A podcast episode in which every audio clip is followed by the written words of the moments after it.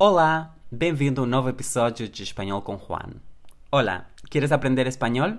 Meu nome é Juan e hoje estou aqui para falar da pronúncia das letras L e Y. As letras L L e Y, ou Y. Na verdade, não podemos falar em pronúncias de letras, porque as letras não se pronunciam. Realmente, as letras são representações gráficas dos sons das línguas.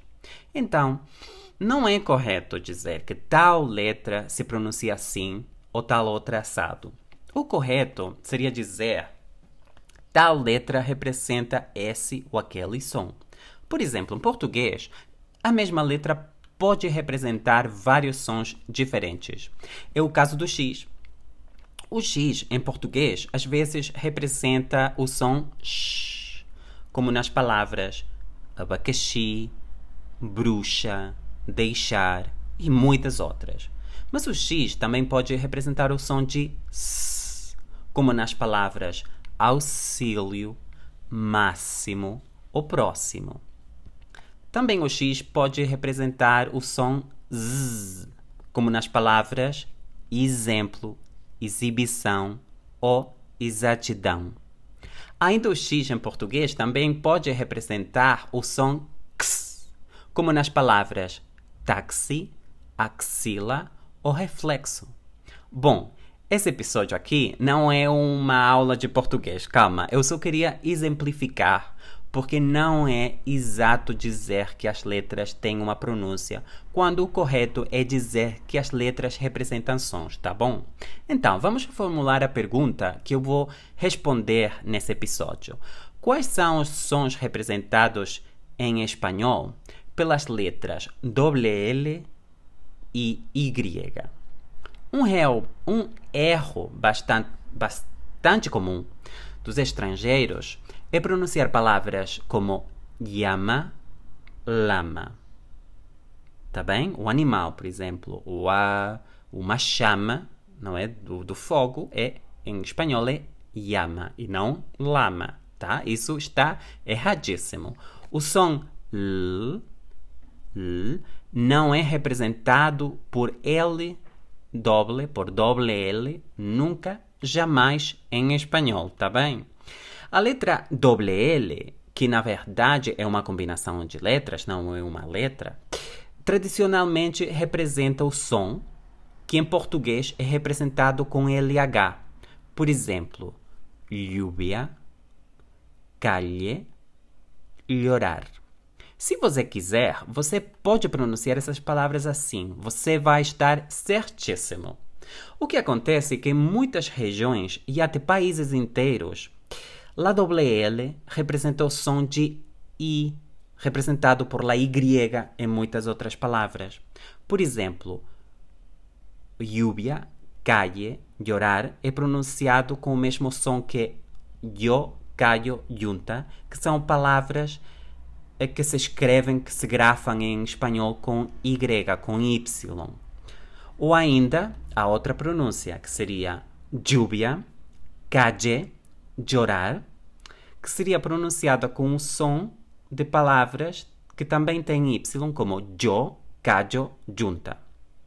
Tá bem? Isso são diferenças regionais.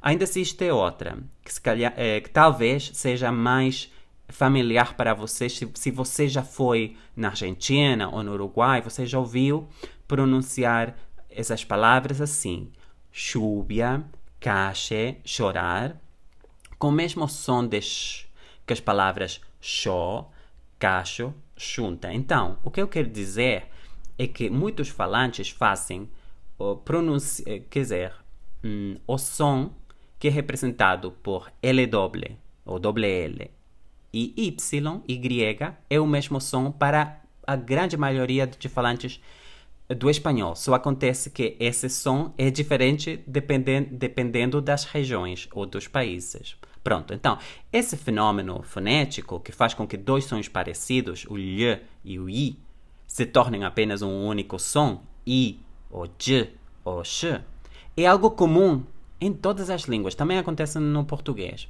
Mas neste caso, o fenômeno é conhecido como ieísmo. Porque o som ganhador entre os dois sons é o de I, ainda que haja diferenças regionais entre como esse som é pronunciado, tá? Então, a maioria de falantes nativos de espanhol são ieístas, inclusive eu. Quer dizer que a maioria dos falantes nativos não fazem qualquer distinção entre os sons representados na escrita pelas letras L ou Y.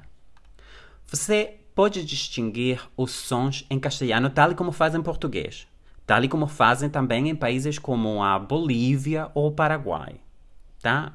Ou você pode pronunciar os dois sons iguais, como fazem a maioria de falantes nativos uh, na Argentina e Uruguai, como eu disse, pronunciar hum, cache, cacho, show. Ou você pode escolher pronunciar como eles fazem em muitas partes do México e também muitas regiões da Espanha na Europa, calle, callo. Ou você pode pronunciar os dois sons, eh, dois sons, aliás, como eu faço e como muitos outros milhões de hispanófonos fazem, calle, callo, tá bem? Você pode escolher o que é mais fácil para você. O importante é saber que a maioria dos falantes nativos não fazem mais a distinção entre esses dois sons. Mas se para você fica mais fácil manter essa distinção, que ainda existe em português, é, mas quando você está falando em espanhol, você pode, você pode sim, vai estar certíssimo. Então, ficou esclarecido? Se tiver qualquer dúvida, pergunta ou sugestão, como sempre, por favor, entre em contato por e-mail comigo. Meu endereço é juan arroba espanhol com juan ponto com. E se você está ouvindo este podcast no Apple Podcast, que é o antigo iTunes, uh, por favor, deixe uma review de cinco estrelas ou um comentário para que mais pessoas encontrem Espanhol com Juan. Muito obrigado e até a próxima!